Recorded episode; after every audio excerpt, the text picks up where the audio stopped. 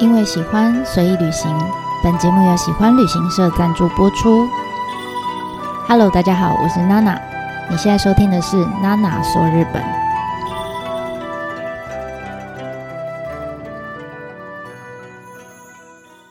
Hello，大家好，我是娜娜。前两集啊，我们大致上介绍了大地艺术祭里面的呃三个比较具代表性的舞台，哈，比较。大型的建筑物这样子一个中心一个 hub，那这一次呢，开始我们要聊的是废校系列哈，就是在已经废弃没有没有学生的这个学校里面去做的一些作品啊，那当然规模也是非常大，因为它是用整个学校哈。那在这么小小的偏乡的聚落里面，其实对当地人来说，学校。不光只是我们想象，就是一个呃提供教育的场所而已。因为呃学校不管是小学校或者是呃不管是小学或是中学，其实透过学校举办的各种的活动哈，学校的人也好，家长或者是当地的居民小朋友，他们都会共同来参共同来参与嘛，所以。嗯、学校有点像是一个变成一个活动中心，然后是当地人去用来呃交流感情的一个非常重要的场所。那甚至是很多小学生他们毕业长大之后，他们的下一代就继续，因为当地就那个学校嘛，哈，所以他们的下一代还会变成自己的学弟妹，然后继续又回到这个学校里面去去学习，这样。所以其实。呃，学校这个场域对呃，除了这个对当地人来说哈，就除了教育的功能之外，其实对他们来说也是一个承载很多回忆的一个一个载体吧哈，一个呃，当那个地区的活活力的来源，我觉得，所以呃，这应该也是为什么北川富朗他想要运用一些艺术的手段哈，来想办法让越后持有地区的各个呃已经废弃的学校，呃，或许他不能。呃，已经没有学校的功能了哈，但是他希望他可以用不同的形式，呃，重生或者是呃续存下去。那在开始这次的内容之前，如果你是第一次听娜娜的 podcast 的话，这边稍微跟你说明一下，就是下面的一些内容呢，主要是我在呃带团的时候，可能会在巴士上或者在行程中跟呃旅伴做分享的一个内容的笔记。好，那所以。多多少少都会掺杂我自己的在艺术祭里面的体验跟感想啊，或者是小故事这样子。那如果你是实际去过的朋友，你应该觉得哇，这些都是啊回忆啊，很棒的回忆这样。那但如果你现在是正在计划要去哈，或者是呃你就在现场了，那下面的内容可能会有一些爆雷的地方，应该说蛮多的哈。那你就自己斟酌哈。我的建议是你 maybe 你可以先进去。先逛一圈，好，然后呃出来以后听一下，然后再进去逛第二次，或者是你可以边走边逛也可以，好，就是边走边听这样，这是我给你的建议。好，那但这边的废校，好这么多，就当地的废校其实非常多，那但是我没有办法全部都拿出来分享，因为它真的废校的利用有各式各样。那我觉得我，我我就选两个我自己比较有感触的，或者是比较有趣的来跟大家做分享。那第一个是用旧的以前的东川小学校来改成的一个作品，叫《最后的教室》。然后另外一个作品是用以前的真田小学校改成的，呃，一个绘本的美术馆。好，那这两个作品我会把它挑出来，是因为我觉得，呃。第一个当然是我都非常有感觉，第二个是我觉得他们要表达的意念都非常相似，但是呢，他们的创作的风格跟你逛出来的感受会非常的不一样，我觉得很有趣。那具体来说，他们两个的相同的特色在于，诶，艺术家当然都是第一个都是用废校当成他的创作的空间，然后第二个是他们都很想要让。呃，来访的人去感受到说，呃，过去曾经有这么多的学生们在这边有这么多的回忆，这样子。那再来还有一个就是，呃，作品的欣赏方式哈，就是一般我们想象看作品，就是我们站在作品的前面，那这边不是哈，这两个学校都是希望你可以走到作品里面去，去体验，就是你就在作品里面这样，跟作品融为一体哈。这是他们两个案例相同的地方，但相异的地方就是不一样的地方呢，就是呃，最后的教室，它是走一个很昏暗诡异的风格，非常适合这个鬼月的时候可以去参访。然后呢，后面那一个就是绘本的那个教室，好，绘本的美术馆，它就是走一个比较清新可爱，然后它是一个立体的绘绘本的风格，就很适合亲子，就是父亲、父母亲带着小朋友一起去体验，一起在里面说故事的一个空间，这样子。那这一集我们会先分享的是适合鬼月收听的最后的教室。你可以就是躲在被子里面，然后关上电灯，一边听 一边一边体会一下那个作品的感受哈。那如果你是会怕鬼的，我就建议直接跳过这一篇，好不好？因为我为什么要讲？真的，我真的被以前被旅伴客诉过，我不是客诉了，也没有到那么严重，就是出来之后有跟我就是 complain 了一下，就说你应该先跟我们讲的，好可怕这样。所以诶，要有先讲一下警语，好不好？好。好，那我们就来分享这个最后的教室哈。这一个最后的教室的艺术家呢，他叫波坦斯基哈。那北川先生其实非常呃欣赏这位艺术家，应该说非常欣赏他的作品，所以他从第一届的大地艺术季就有找他来了，好，就有邀请他来。然后呃，开始再到第三届，他就用这个废嗯、已经废弃的。东川小学校来创造出这种大型的永久型的作品，因为之前的都是可能每一届每一届都会换掉的。那这一个从二零零九年开始，这个作品就一直留到现在。好，那这个波坦斯基哈，就这个艺术家，他是出生在法国，而且他出生那一年是一九四四年，就是二战的末期。那因为他的爸爸。好，是犹太人，所以呃，当初为了躲避被迫害嘛，所以他们一家人呢是在这个地下室，大概过了一两年的这个避难生活，所以。虽然那个时候他还很小，可能连记忆都还没有，但是这样子的一个生长的时空背景，哈，还有这样子的生活经验，可能就已经我觉得有深入他的这个潜意识里面，所以他把这些呃可能情绪或者是这种回忆，就反映在他的作品里面。他很擅长，他的作品是很擅长用，就是随处可见的一些我们平常日常用的生活的物品来进行创作，然后他的主题都是在讲，在讨论回忆啊，讨论死亡啊这种，就包括他会用来创作的东西，譬如说。大家直觉会想到说，什么叫象征回忆的东西？就是照片嘛，对不对？好，最常用的就是照片。那除了照片以外，他也用，比如说我们穿过的衣服啦、拖鞋啦等等这种东西。那甚至他还会再搭配呃其他，不是只有视觉哈，还有嗯听觉，然后触觉等等的方式来呈现他的作品。那我们就来看看他在旧东川小学里面怎么去创作他的作品。好，如果你来到这个作品呢，来到这个呃旧的小学里面，第一个你走进这个小学的玄关空间里面，你就会发现哦。它其实呃，就像你一般想象进到的一个呃美术馆的空间，就它就是很普通的白色的墙面的一个小小的小房间，好，然后里面就会放一些呃有关艺术家介绍的书籍啦，他以前做过的一些作品，在世界各地的展示的东西，这样，那就是让主要是让我们去对这个艺术家有一个比较简单的认识。然后你就会发现，这一个白色，它是一个白色的墙的空间，但是有一块缺口，就是一个呃入口的地方，然后就会用黑色的木帘这样，就是帘嗯布帘这样挡着而已。然后你就偶尔会看到那个布帘这样，嗯嗯，好像就被风吹起来这样，有一点细缝，就嗯稍微可以瞄一下，你就觉得哎呦，里面好像黑黑的，但是你看不清楚这样，你不知道帘帘子的后面是什么。那第一次其实我们还搞不太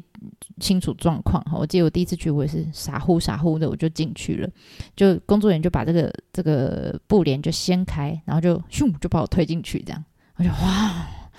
一进去你就觉得哇，就是有汗毛一竖起来的感觉。我不会讲那个那个体验有点像是，我觉得我小时候在学校不是都会办那个呃园游会。然后有一些班级就会把自己的教室设计成鬼屋，有没有？然后明明就是同学，大家都很害怕，但是就还是还是忍不住想要去看看那个鬼屋那种感觉，就进到那个鬼屋里面，那种有点紧张的感觉，这样。那其实你知道很好玩，就是你一进人哈，你只要一进到那个呃黑暗的空间里面，因为那个布幕一就是被掀开的布幕一下来之后，你那整个空间是。一瞬间是变暗的，刚刚是全白亮的空间，然后你现在进到一个全暗的空间的时候，因为我们的视力还没有办法马上就是适应这么那个光线差异非常剧烈，所以你会有短暂一段时间，你在这个黑暗里面，你会失去方向感，然后你也会失去那种空间距离感。那这时候你就会耳边你会听到一种就是有点像蜜蜂那种嗡嗡嗡嗡嗡那种声音，然后。你会闻到，就是好像有点点稻草的味道，然后不时还会有微风，就突然吹过你身旁，这样。然后这时候呢，你眼前唯一可以看到、搜寻到的光源，就是呃飘在空中一点一点，有点像是星星一样的，就是鹅黄色的灯泡、小灯泡这样，一颗一颗的。那因为还是很暗，然后那光源其实很微弱，所以我们就是必须要很小心、很小心的，慢慢一步一步这样，很很很小碎步的往前，这样，然后慢动作的在前进，然后就觉得，哎，你每走一步，你觉得下你脚底下就是，好像踩到那种干枯的那种稻草的声音。那但是就走着走着，你就是只能往前走嘛，然后你也不知道方向，然后突然之间就砰。干，好痛！对不起，我讲脏话，但我当时真的喊出来，因为我撞到了一个什么东西，但我不知道那是什么，我只能因为很暗嘛，我只能就是眯着眼，然后用很微弱的光线，然后加上我手去摸，才知道说。哦，原来我是撞到了这个长椅哈，就是椅子上面有放着那个电风扇，这样哦，左右左右转，我才知道说，哦，原来刚刚听到那个嗡嗡嗡嗡的声音，其实就是这个电风扇发出来的。然后后来我就决定，因为很痛，我就决定先暂时留在原地，就先呼呼嘞，然 后先先把我的膝盖呼呼嘞，然后再。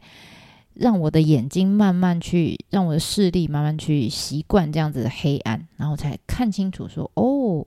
原来这空间怎么一回事？哈，原来这个空间蛮大的，好，它是以前这个小学的一个呃体育馆兼一个大礼堂的空间，这样，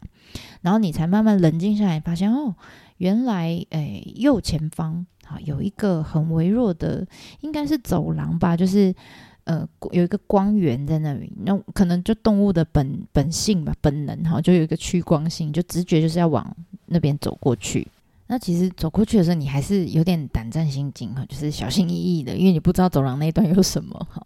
那因为里面有好多层哈，如果我没有呃，我记得是三层楼吧，如果记错楼层，真的真的很抱歉哈。但是我记得如果没错的话，走过去你看到那个走廊，就是它的底。底端，因为走廊很长嘛，旁边有很多教室啊、墙啊，这样。走廊的底端呢，这个艺术家他就在墙上面装了一个呃工业用的那种通风扇，很大一个哈，很大一个通风扇，然后会在那边咻咻咻在转。然后那个通风扇的背后有一道非常强的一个白色的光源照过来。然后前面是通风扇，所以你就会因为那扇在转嘛，好，所以就是随着它转，整个走廊就会突然这样忽明忽暗，忽明忽暗，还蛮规律的这样子。然后呢，墙旁边就会挂一排相框，哈，就我猜原本应该就是可能历任校长啦、主任啊，或是学学校有得什么奖的匾额啊这种内容，但是现现在哈，就是清一色，全部这些相框里面的内容全部都是。黑色的画面，全黑的画面，可能我在猜应该是亚克力板，总之会反射的就对了。然后有时候你会旁边的灯一样，还是那个鹅黄色小小的灯，然后加上那个忽明忽暗那个风扇在转的那个白色的那个光源，你就隐隐约约看到自己的成像，就是倒倒映在那个黑色的相框里面哈。这就是传说中的自己被自己吓死，真的很可怕。我就有有时候看到自己会吓到这样，然后，其实这个设计在二楼的一些教室的空间里面，你会看到这种黑色镜面的相框一直重复在出现，然后就一直重复被自己吓到这样。好，然后摸黑呢，就继续，我们就走上二楼，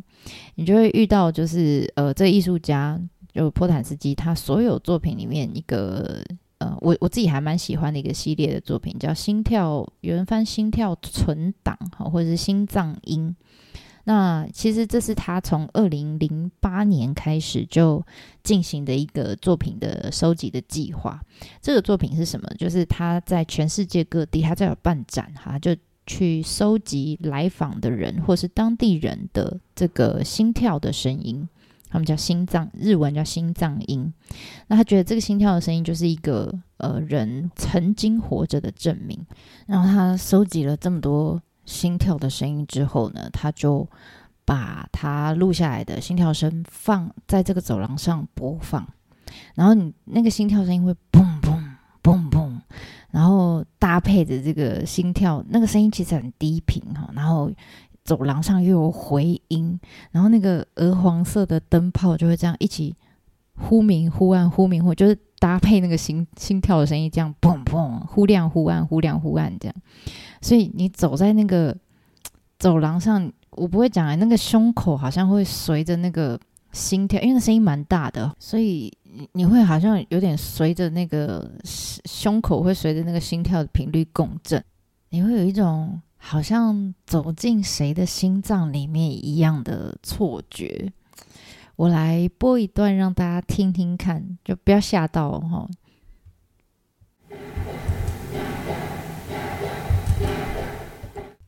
好听完之后，我不知道大家觉得怎么样。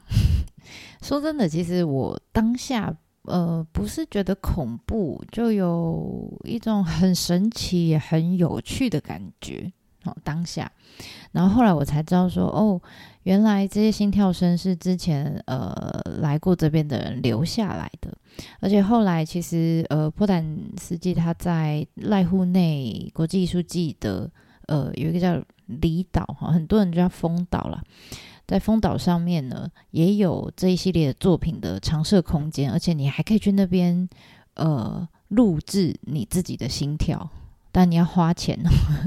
你要花钱录，然后再给他这样子，我觉得非常有趣了。那详细的内容跟过程，我们就一样也是在来户内艺术季的时候再来分享。那整个小学里面呢，其实总共有呃三层楼的空间。那不管是楼梯或者是教室哈，其实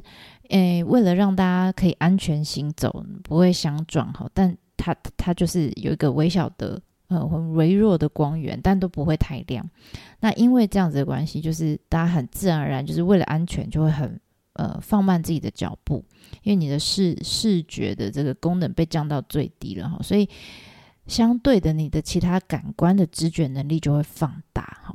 所以在这个小学的每一个教室的空间里面，他就尝试用不同的方式来呈现。呃，我觉得就像刚刚心跳，你没有看到人，但是你知道他是曾经的一个人的存在这样子。那只是说这个人他可能现在缺席了，他不知道去哪里，就是他们。不见了，这样，但你知道他曾经存在，好，所以除了像这样子心脏音，还有我们刚刚说进来那个体育馆的空间之外，其实，呃，它里面还有那种长得很像棺材形状的那种透明盒子，然后里面放白色的灯啊，或者是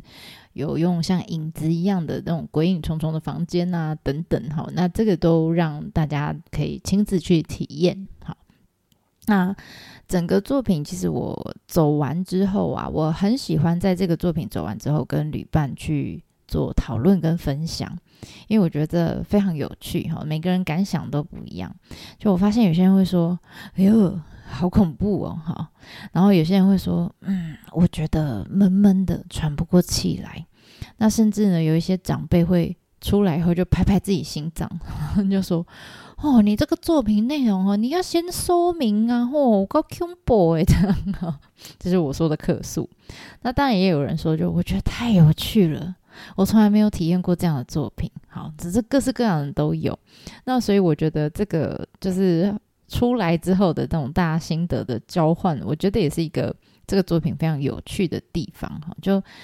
嗯，我常在想，就是明明我们东方的哲学思想里面常常会讲到无常啊，然后也会讲到，就是我们其实大家都都知道，我们每个人都会死嘛，对不对？最终都会死嘛，没有人长生不老。但很奇怪的是，我身旁的长辈们都很忌讳谈到死亡这个话题。那我自己就，虽然我我父亲是在我很小的时候，大概一岁左右，他就因为车祸就过世了，所以我通常都是自己看照片哈，翻以前的照片，或者是我的家人的口述来了解他哈。那就因为这样子，从小到大，其实我父亲是在我人生当中 always 都是缺席的，所以。我小时候好像就对死亡这件事情就是有点似懂非懂哈，那但是我觉得我其实也蛮幸运的，我一直到三十几岁才算是真正，就我我我父亲我爸爸不算的话，我才是诶，我觉得我真的第一次体会到什么叫很轻的呃。的的的，不能说亲戚，然 后就很很很深刻的体验到死亡的痛苦哈。虽然在这之前，我当然也有一些亲戚过世，我也知道人总有一天会离开啊。自那我自己其实对死亡其实没有那么畏惧哈。我比较怕是死之前那个痛苦。其实死本来每个人都会嘛，对不对？好，那我刚刚说我三十几岁，我第一次体验到什么叫死的痛苦是。呃，我养了一只十七年的猫咪过世，那我那时候才知道说，天哪，原来我我我以为我不怕死哈，但是你你其实要往里面挖，是我不怕的是我自己的死，但是我其实是很害怕那个失去的感觉，哈，很怕那种就是我身旁的重要的人事物，哈，从此以后就是从我生活里面缺席的那种失落的感觉。我真的是到三十几岁，我才第一次体验到这种很痛苦的感觉。但我知道你可能会觉得很奇怪哈，对，就我是一个可能是少数把猫呃视为可能比家人还比朋友还重要的人。但当然这是我自己的生长背景造成的关系，所以对，就就是这样。好，Anyway，总之，猫咪对我来说是一个非常呃重要的存在。那猫咪过世之后，我就诶再也没有回去，就没有机会回去看这个作品啦。或许我当时其实从这个作品走出来的时候，我我觉得是蛮有趣。就像我一开始讲，我说我好像要去那个园游会去闯那个鬼屋的那种感觉。但我相信我现在再回去，应该会有不一样的体会。也不一定，好，我不知道。那我觉得很好玩，就是所有的艺术品都是，就是同一个作家的作品，可能我们在人生里面不同的阶段去看，也会有不同的想法，甚至是呃，艺术家本身他自己在他自己不同的人生阶段，可能做出来的作品也会不一样。哈，就譬如说，呃，波兰斯基他自己就讲过，他说他以前早期感兴趣的是别人的死亡。但是他后来感兴趣的，就是他晚年的时候，他感兴趣的是自己的死亡。那这位艺术家呢，他的确很不幸的，他在去年，就是二零二一年，他过世了。好，所以他也从此以后就在艺术界里面，跟他的作品一样，就缺席了。但我想他留下很多作品，哈，就有点像他当初用来当成创作媒介的那些照片、衣服，或者是这些心跳声一样。可以让我们感受到它持续的陪伴，哈，或是另一种方式的存在，哈，就有点像是，呃，我留下来那些被呃猫咪抓烂的逗猫棒啦，或者是收集了好几年的那只猫咪的胡须一样，哈，它虽然现在缺席了，但是它用另外一种方式持续的存在我的心里面，这样子。好，再说下去我就要哭了。好，我们这一集就先跟大家分享这个最后的教室，分享到这边，希望你会喜欢啦。那我们就下次见喽，ではまたね。